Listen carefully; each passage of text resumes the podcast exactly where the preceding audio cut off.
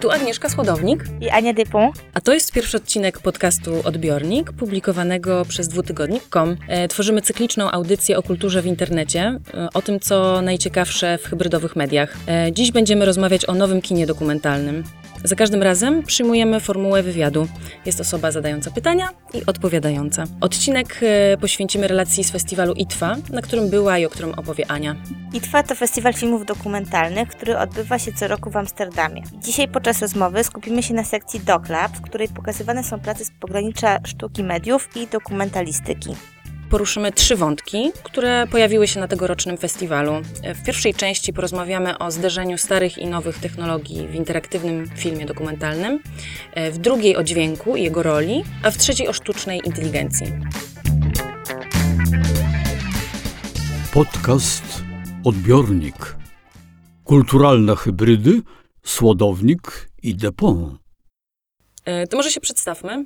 E, Ania Dupont e, to menedżerka kultury i kuratorka filmowa, e, stała autorka działu media w dwutygodnik.com. Interesuje się dokumentalistyką i projektowaniem doświadczeń. Ostatnio dołączyła do zespołu organizującego Story Code Warsaw. Story Code to jest taka międzynarodowa społeczność skupiająca osoby zainteresowane nowoczesnymi formami narracji. A Agnieszka Słodownik jest współprowadzącą naszego podcastu, a oprócz tego redaktorką działu media w dwutygodniku i kuratorką wystaw nowomedialnych. Ostatnio kuratorowała wystawę Gramy dla Biennale Sztuki dla Dziecka w Poznaniu, a ostatnio jest głównie mamą. Odbiornik. Hybrydy w kulturze.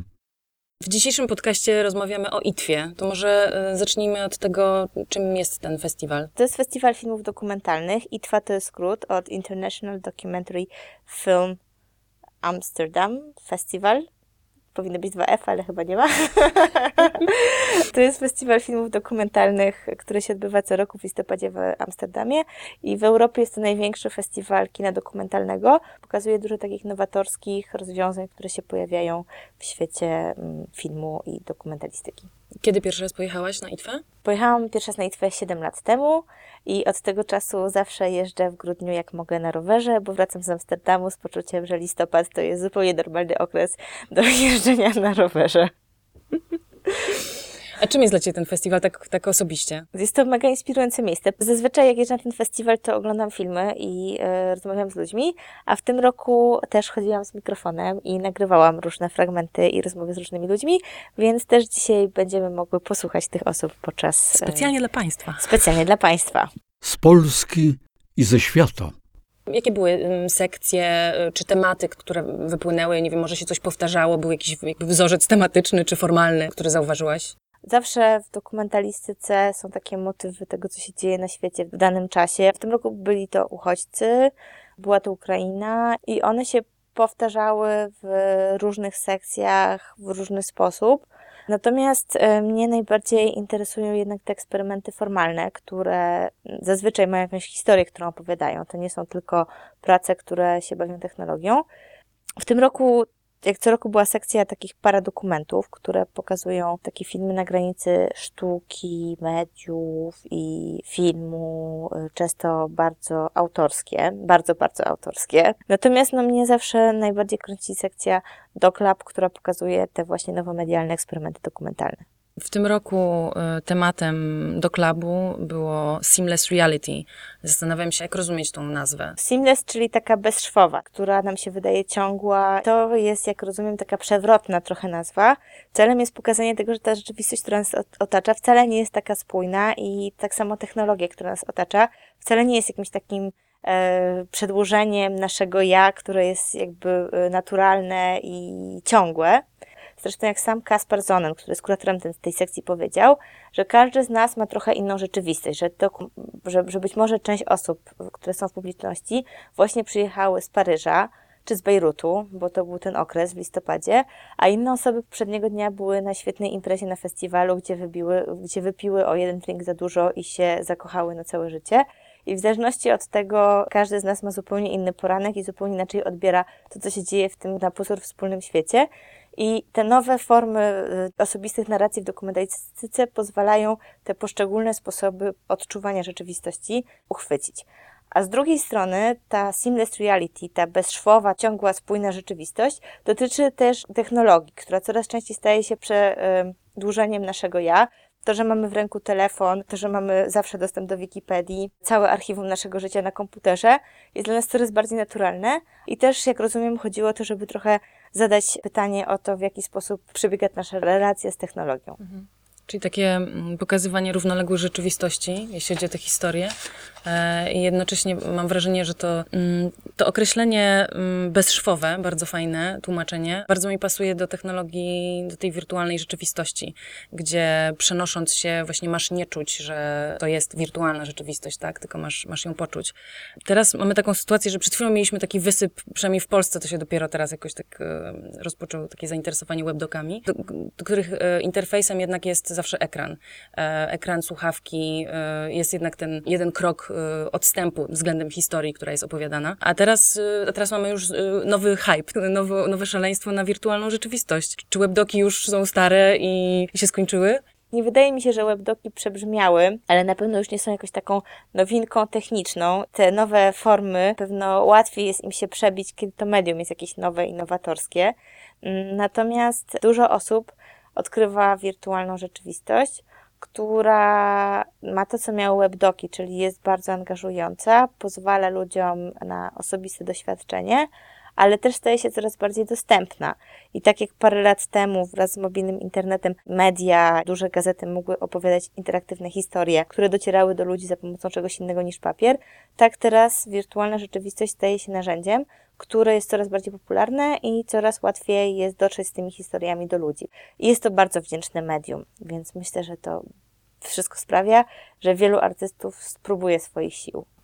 Były prace tylko z wirtualnej rzeczywistości w tym roku, czy, czy też bardziej tradycyjne? Jak to wyglądało?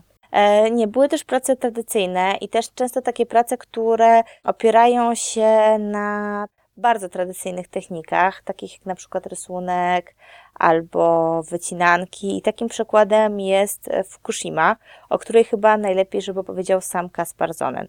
Zonen jest kuratorem sekcji Itfado Club i podczas festiwalu był strasznie zaganiany i strasznie zmęczony, ale udało mi się go na chwilę złapać Fukushima, which is a project by Bert Hanna and Dagmar van Wersch. There's this entire area Fukushima of, to praca Berta Hany i Dagmary van Wersch. Na pewnym obszarze Fukushimy obowiązuje zakaz wstępu, bo jest i przez wiele lat będzie radioaktywny. Znajduje się na nim mnóstwo budynków i miejsc, które mają duże znaczenie dla jego dawnych mieszkańców, jednak dziś nie mają tam wstępu. Work uh, od jakiegoś czasu robi prace wykorzystujące Google Street View. Artyści zastanawiali się, jak zrobić film dokumentalny o Fukushimie, nie ruszając się z domu w Amsterdamie. Chcieli zrobić instalację dokumentalną, nie odwiedzając Japonii. Tak samo jak dawni mieszkańcy miejsc, o których chcieli opowiadać, nie mają do nich dziś wstępu. I udało się. Dzięki pomocy Japończyków mieszkających w Amsterdamie dotarli do dawnych mieszkańców opuszczonych budynków, które do dziś można zobaczyć na Google Street View. And together with those people, they created 3D models. Wspólnie stworzyli modele Google 3D Street ich domów. Powstała instalacja, która polega na tym, że widz może wyciąć i złożyć papierowy model 3D każdego domu, jednocześnie słuchając opowieści ludzi, którzy mieszkali w miejscu, które właśnie buduje.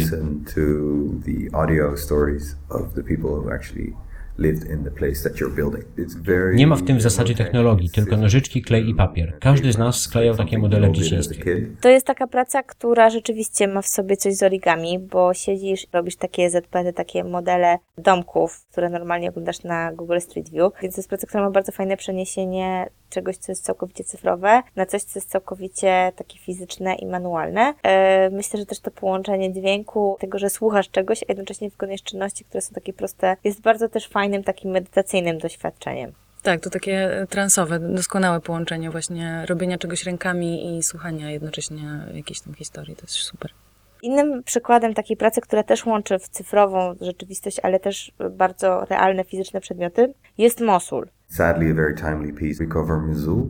Recover Mosul to niestety praca bardzo na czasie, stworzona przez Ziv Schneider i Laurę Chen we współpracy z The Economist Media Lab i projektem Mosul, organizacją pozarządową, która próbuje zebrać wszystkie możliwe informacje o antycznych dziełach sztuki zniszczonych przez ISIS w Muzeum Mosul w Iraku.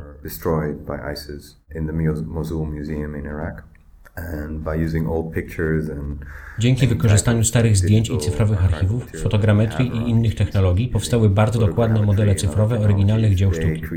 Very detailed 3D models of the original artworks. What Ziv and Laura have done is taken these models and made Ziv i Laura na podstawie modeli stworzyły piękne, kolorowe wydruki 3D i film dokumentalny w wirtualnej rzeczywistości o zniszczonych pracach, historii muzeum, tym co je spotkało. what are these pieces, what is the story of the museum, what happened to them. There was Długo rozmawialiśmy o tym, czy te wydruki, 3D których rozmiary nie przystają do oryginalnych rzeźb, oddadzą w pełni charakter oryginału.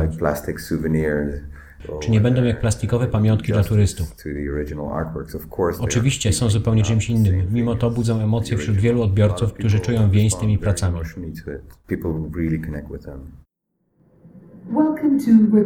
Mosul, Witamy w Project Mozu, Museum. Muzeum w wirtualnej rzeczywistości. Mosul Projekt wyrósł z założenia, że technologia może przenieść przeszłość w przyszłość. Przy pomocy zdjęć przekazanych przez publiczność stworzyliśmy obrazy fotogrametryczne. Tworzymy modele 3D przedmiotów, wykorzystując ich zdjęcia z różnych perspektyw. Twórczyni Ziv Schneider lubi myśleć o sobie jako bibliotekarce specjalizującej się w wirtualnych muzeach i nieistniejących dziełach sztuki i stworzyła innymi też taki projekt, który się nazywa Museum of Stolen Art. To jest e, muzeum prac, które zostały ukradzione i można się wcielić w takiego, to się nazywa art detective, tak, czyli detektyw sztuki, który może śledzić, co się, możesz próbować jakoś tam odnaleźć te prace, które się pojawiają w tym projekcie. To też jest projekt VR-owy. Mm, Póki co żadna praca nie została dzięki temu, tej bazie danych i temu projektowi odnaleziona, ale kto wie, może się to przyczyni do odzyskania straconego dziedzictwa. E, Trzecia praca, która też tak łączy w sobie elementy tradycyjne i bardzo nowoczesne, to też jest praca wykonana w wirtualnej rzeczywistości. Drawing Room by Jan Rothuizen and Sarah Kolster. A Drawing Room Jana Rotwizena i Sary Kolster to historia artysty Jana Rotwizena, który zwykle tworzy prace rysowane tuszem na papierze. uh, Przepiękne czarno-białe rysunki miast są pełne szczegółów zaobserwowanych przez artystę w przestrzeni miejskiej. Uh, and now he actually made hand-drawn 3D Artysta ręcznie narysował przestrzeń, która ma space, 360 where you stopni. Oglądasz ją w rzeczywistości and wirtualnej. Masz wrażenie, że widzisz świat jego oczami. Wchodzisz w krainę jego wyobraźni. To jest praca, która w ogóle wygrała. Nie jest zaangażowana politycznie, tylko jest taka bardzo osobista narracja rysowana w wirtualnej rzeczywistości. Mhm. A jak, jak to zostało uzasadnione przez jury, że właśnie ta praca wygrała? E, mówili o tym, że w dzisiejszym skomplik- skomplikowanym świecie taki autorski głos jest bardzo ważny i rzeczywiście ta praca jest bardzo autorska. Też jest to taka pierwszoosobowa narracja, która się opiera na dźwięku. Tak naprawdę technologia nam daje nieskończone możliwości. I można było to nagrać kamerą 360, można było to w wiele różnych sposobów zrobić, a jednak to, że ktoś nawet mając dostęp do wirtualnej rzeczywistości sięga jednak po formę, którą jest rysunek. I to nie rysunek komputerowy, tylko taki rysunek, który widać, że ktoś po prostu ręcznie wykonał, jakby uwiodło jury i sprawiło, że e, taką decyzję podjęli. Czyli dużo analogu, koniec końców, na tej wystawie. Taka potrzeba y, zakotwiczenia właśnie w y, naszej takiej cielesnej rzeczywistości. Z drugiej strony w ogóle chyba ta technologia wirtualnej rzeczywistości jest taką potrzebą powrotu chyba do tej naszej. W zeszłorocznym magazynie Wired był numer tematyczny o seksie w epoce cyfrowej i był tam reportaż o aktorce porno, która odkryła wirtualną rzeczywistość i y, jak to wy- wygląda na to, że właśnie zawsze ta branża była do przodu i tam jest właśnie taki fajny cytat z, z tego reportażu, że z, z, że z wirtualną rzeczywistością nie oglądasz już sceny, tylko ją zamieszkujesz. Czyli jakby bardzo chcemy być, być blisko, dotykać, być w środku, prawda? No w tym przypadku tego drawing room w ogóle się ma poczucie, że jest się wewnątrz rysunkowego świata i to też jest ba- bardzo fajne. Zaczarowany że- ołówek. Tak, że, że się rzeczywiście ma poczucie, jakby ciebie otaczał świat, który nie jest żadną repliką jakiegokolwiek z istniejących. Wychodzi na to, że w tych pracach, o których opowiedziałaś, dźwięk jest e, kluczowy. I w Fukushimie, i w Mosulu. Ten dźwięk prowadzi cię przez e, historię, opowiada ci historię. Tak, wydaje mi się, że ten dźwięk, taka linearna narracja, która jakby klei całość, nawet muzyka, która jest przyklejona do całości, pozwala ci jakoś przeprowadzić przez ten taki właśnie nielinearny, poszatkowany świat. Mm, Do rozmowy o dźwięku w, i jego roli w interaktywności e, wrócimy po przerwie. Teraz się dowiedzmy, co tam w dwutygodniku słychać. Tymczasem w numerze Maciej Jakubowiak, redaktor działu mediów tygodnik.com.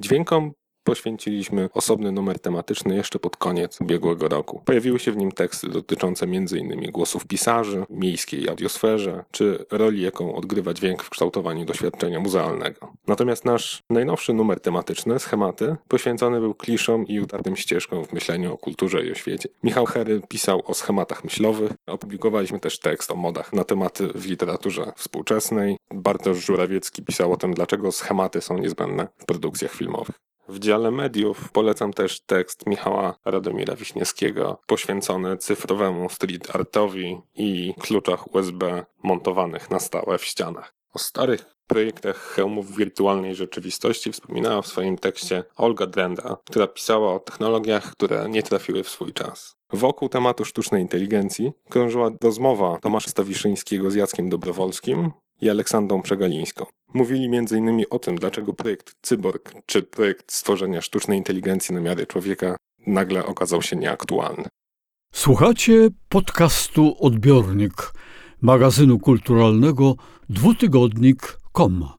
Rozmawiałyśmy o pracach, które były na Doklabie i wychodziło z, z, naszej rozmowy, że dźwięk jest tak bardzo ważny w tych pracach, które były pokazywane, że on jest właśnie tym przewodnikiem, tym, tą, ma tą rolę porządkującą. Jakoś tak uspokaja ten klikalny, porwany świat. I zastanawiam się właśnie, jaka jest rola e, dźwięku w interaktywności. W zeszłym roku e, na festiwalu wygrał podcast e, Serial, o którym mówiłyśmy w pilocie do naszego podcastu z kolei. Aktualnie jesteśmy w trakcie drugiego sezonu podcastu Serial, który tym razem jest o historii bardziej aktualnej. Opowiada um, o amerykańskim żołnierzu. Bo Bergdahl w 2009 roku opuścił swoje stanowisko w Afganistanie i został schwytany przez talibów, a potem trzymany w niewoli przez 5 lat. Tym razem o wiele bardziej doceniam to, co jest publikowane na stronie i co towarzyszy samej ścieżce audio. Być może ze względu na to, że um, ten serial trwa, więc jest tak, że jak nie mam kolejnego odcinka do odsłuchania, to jedyne, co mogę zrobić, to wejść na stronę i eksplorować te, ten wątek, który został poruszony w w ostatnim odcinku. W przypadku tej historii bardzo fajne jest to, że są mapy e, 3D, no w ogóle różne jakieś tam formy graficznego przedstawienia tej historii. To jest dość ważne, gdzie, skąd uciekał i, i, i to faktycznie pozwala się troszeczkę no lepiej, lepiej zrozumieć to, to, to, o czym jest mowa. Też ciekawe, um, opublikowano też mapę tweetów, które były o serialu z przeciągu tygodnia w grudniu 2015 i um, z Polski wyszły chyba tylko dwa. Z Warszawy jeden i z Gdańska drugi. No ja się nie wkręciłam w drugi sezon, bo nie bardzo lubię historię e, o wojnie i o wojsku. Na hasło wojna albo konflikt zbrojny od razu się zwijam sama w sobie i po prostu odcinam od tej rzeczywistości. Tu jest dość ciężko, bo y, faktycznie są fragmenty o, no, o torturach które siłą rzeczy po prostu są ciężkie do, do przyjęcia. Natomiast mnie, mnie z kolei interesuje właśnie, jak amerykańska reporterka opowie tą historię, jaka jest ich perspektywa w tej chwili też na całą jakby wojnę, tak? Nie tylko na tego, tą historię tego konkretnego żołnierza, tylko na, na jakby w szerszym kontekście. Więc to, to sprawia, że jestem przykuta. Formuła serialu, kiedy kolejne rzeczy wiem, że będą jakby pokazywane, to działa. Ten poprzedni sezon dostał właśnie nagrodę na Doklabie. To pokazuje, że audio jest bardzo centralnym elementem narracji i pozwala budować interaktywność dużo bardziej nawet może niż obrazki. This year ITFA has the Sounds Real program, which is a special focus on the role of sound design. W tym roku na festiwalu ITFA pokazaliśmy program Sounds Real. Przyjrzeliśmy się w jaki sposób dźwięk jest wykorzystywany w kinie dokumentalnym i interaktywnych opowieściach. Zapytałaś się mnie przed chwilą, czy dźwięk będzie odgrywać ważną rolę w przyszłości interaktywnych historii. A to przecież od dźwięku wszystko się zaczęło. Zanim pojawiły się książki i kino, nasi przodkowie siedzieli wokół ogniska i snuli opowieści, przerywając sobie nawzajem. Już pierwsze historie były interaktywne.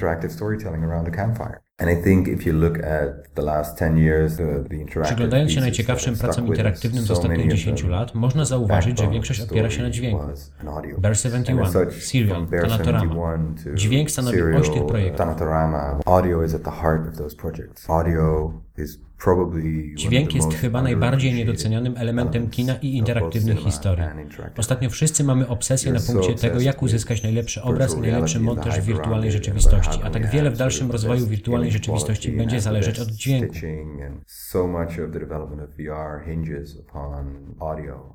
Wystarczy przyjrzeć się funkcjonowaniu National Film Board of Canada. Uważa się, że to tam właśnie powstały najważniejsze, najlepsze interaktywne projekty ostatnich lat. Wszystkie osoby, które stworzyły tamtejsze interaktywne studia, zajmowały się wcześniej radiem albo muzyką. Od zawsze osoby zajmujące się dźwiękiem stały na czele branży interaktywnej, a nie jak mogłoby się wydawać filmowcy czy twórcy gier. Na festiwalu ITFA w sekcji Doc Lab przyznawane są tak naprawdę dwie nagrody. Druga w tym roku została przyznana e, w kategorii Immersive Non-Fiction Award. Praca, która nazywa Someone Else. Autorem jest Ant Hampton, brytyjski artysta zajmujący się dźwiękiem, który mieszka w Belgii. Zaprasza dwóch odbiorców na spacer poza galerią. Każdy dostaje trochę inne instrukcje i każdy z nich ma trochę inną choreografię. Odbiorcy projektu idą na spacer po mieście, podczas którego artysta opowiada o swoim doświadczeniu zaczepienia i zagadnięcia obcej osoby, z którą normalnie by nie rozmawiał.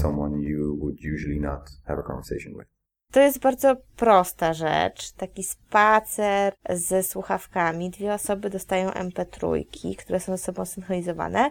Każde się wciela niejako w rolę i e, praca bawi się koncepcją tego, że być może będziesz musiał wyjść z tego budynku, w którym jesteś i z tej sfery komfortu i dostaniesz zadanie, którym będzie porozmawianie z obcą osobą, z którą normalnie byś nie miał żadnych kontaktów społecznych. Tą samą funkcję y, spełnia robienie sąd ulicznych, to znaczy jest to świetny pretekst, żeby właśnie podejść do y, człowieka, do którego bym nie miała jakby prawa podejść y, normalnie na ulicy, gdyby nie to, że mam ze sobą ten dyktafon i on jest jakby takim uprawomocnieniem. Jest to świetny sposób na to, żeby podejść do zupełnie różnych ludzi, których nie ma się w otoczeniu, bo się jest w jakiejś bańce. Mm, Sporo takich sąd właśnie robiłam dla dwutygodnika. Na przykład taka. Sądy uliczne!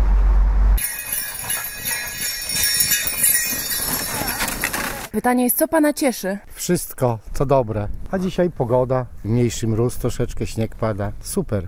Cieszy mnie spotkanie z moją dziewczyną, cieszy mnie śnieg padający, że mam na później do szkoły. Może to, że mam jakieś szanse na re realizowanie swoich marzeń. To, że żyję.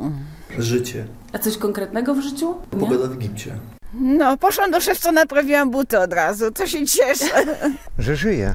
A dzisiejszego dnia? O, obiad gotuję. Żeberka I zupę jakąś? pomidorową. Z makaronem czy z ryżem? Z makaronem, ryżu nie jadłem nawet w wojsku. Nic mnie nie cieszy już. Nic pani nie cieszy? Zupełnie nic? Pies na przykład panią nie cieszy? Stara bajka. Cieszy, bo tylko on mnie pocieszy. Kto mnie więcej pocieszy? I co, naprawdę tylko pies? Tylko.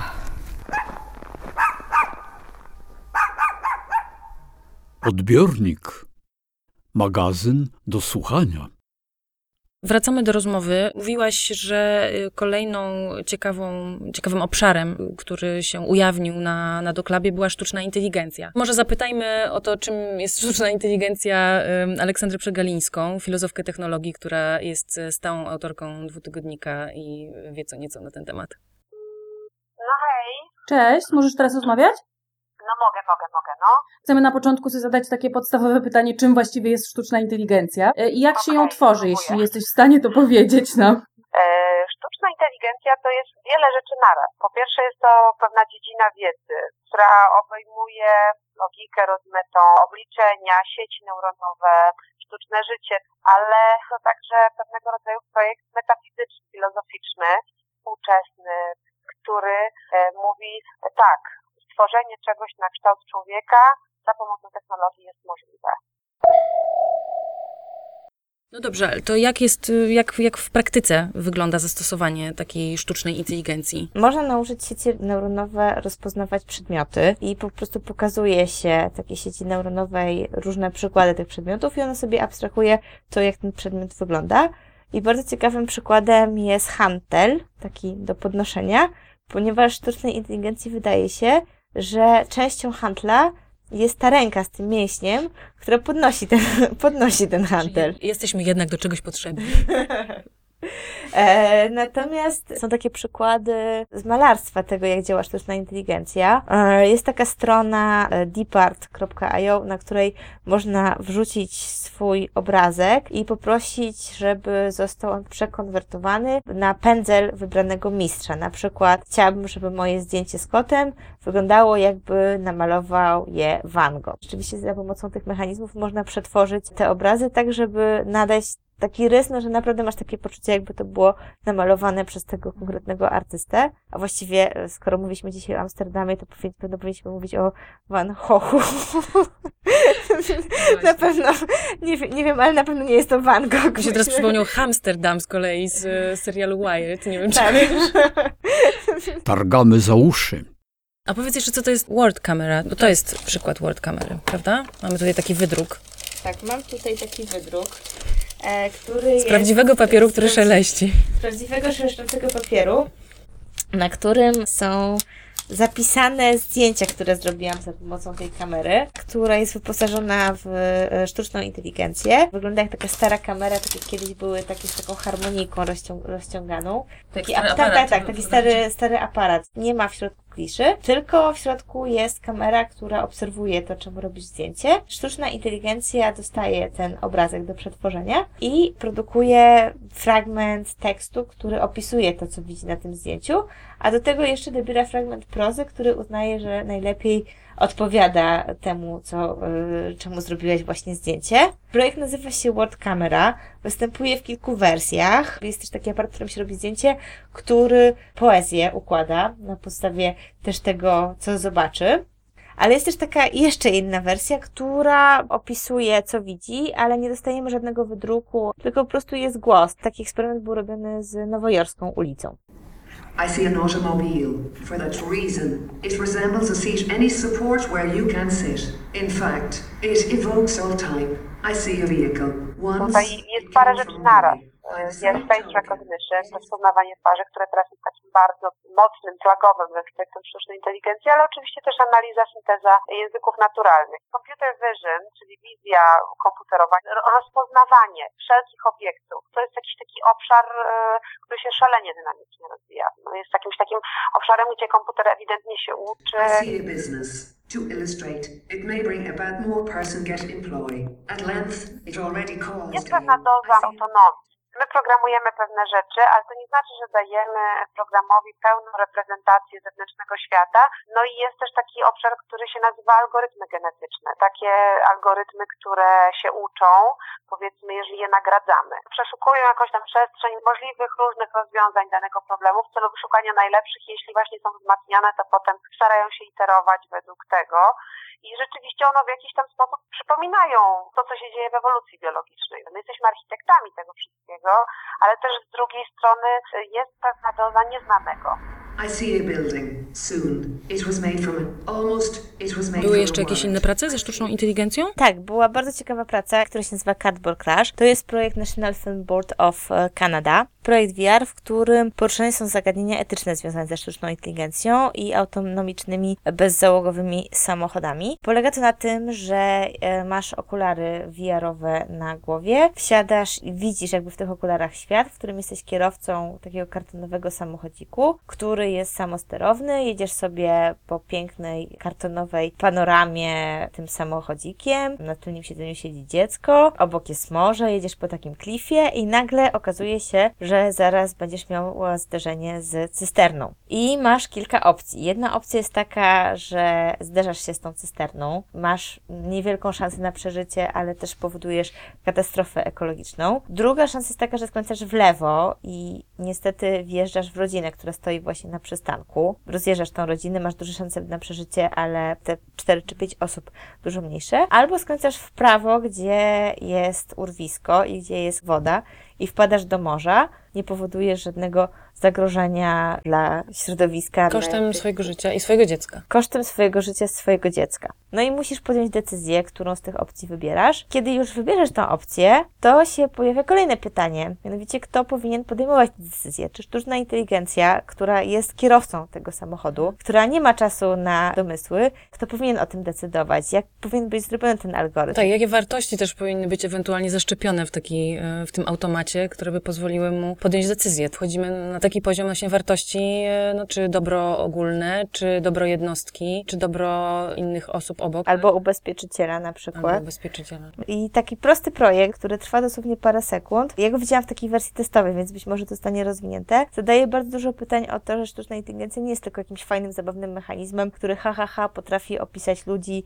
Mm, Dolina Krzemowa, ten serial, prześmiewał nieźle właśnie tę funkcję automatycznego samochodu. Jeden z bohaterów ma mieć pod, podwózkę, ma go podwieźć przejść taki samochód parę kilometrów, ale okazuje się, że coś się schrzaniło w algorytmie i nagle e, zostaje wysłany gdzieś tam po prostu na inny kontynent przy, w kontenerze, który też mi się skojarzył z, z Wired, tam z sezonem drugim. Em, I e, no tak, wysiada w którymś momencie na statku Mhm. przy takim transportowcu wielkim i z taką nadzieją, że wreszcie komuś Mhm. wytłumaczy, że to jest wszystko pomyłka, ale okazuje się, że na tym statku też pracują automaty i nie ma z kim porozmawiać. Głosy słuchaczy. Zachęcamy Państwa do tego, żeby Państwo się z nami kontaktowali. Mm, Wszystkich Państwa, którzy chcieliby zostawić nam jakiś komentarz, zadać pytanie, czy zaproponować temat e, do audycji, zapraszamy do dzwonienia na numer 782 02 83 03. Dotychczas otrzymaliśmy jeden głos i cieszymy się bardzo, że, że ktoś do nas zadzwonił. Hej, dzwonię na fali wysłuchania waszej audycji, przeczytania felietonu Łukasza Gorczycy na temat multimedializacji współczesnych muzeów. I tak sobie pomyślałem, że to byłby ciekawy temat, co mają do powiedzenia ci ludzie, którzy robią te wystawy, którzy korzystają z tych wystaw, które są przeładowane ekranami, tabletami i jak tu tam Łukasz pisze, gazetkami ściennymi zamiast eksponatami muzealnymi. Mówię to jako fan muzeów tradycyjnych, prawdziwych eksponatów i jakichś prawdziwych historii, które za nimi stoją. Dobrego, cześć. Tak się składa, że planujemy odcinek na temat zastosowania interaktywności ekranów, nowych mediów na wystawach. Tutaj myślę, obie przyniesiemy wiele przykładów zastosowania tego, począwszy od dużych instytucji, skończywszy na małych, lokalnych, średnich. W następnych y, odcinkach będziemy rozmawiać też o festiwalu Transmediale, który odbywa się na przełomie stycznia i lutego w Berlinie oraz y, zrobimy sobie taki przegląd różnych eksperymentalnych form, być może nie dokumentalnych, ale bardziej fabularyzowanych czy mieszanych, które są albo o charakterze audio, albo są tymi hybrydami łączącymi w sobie bardzo różne media. A jeżeli ktoś z Państwa chciałby, żebyśmy też o czymś innym porozmawiali, to zachęcamy również do przekazywania nam wiadomości na pocztę głosową. No to do usłyszenia niedługo. Do usłyszenia niedługo. Audycję przygotowały i zrealizowały Anna Depon i Agnieszka Słodownik. Serdecznie dziękujemy Pawłowi Cyrcie za pomoc w kwestiach technicznych. Redakcja dwutygodnika to Zofia Król, Paweł Suszyński, Maciej Jakubowiak, Jakub Socha, Paulina Wrocławska, Piotr Kowalczyk i ja. Sekretariat redakcji Melisa Czeplicka. Wydawca Narodowy Instytut Audiowizualny. Luty 2016. Muzyka Spinning Merkaba.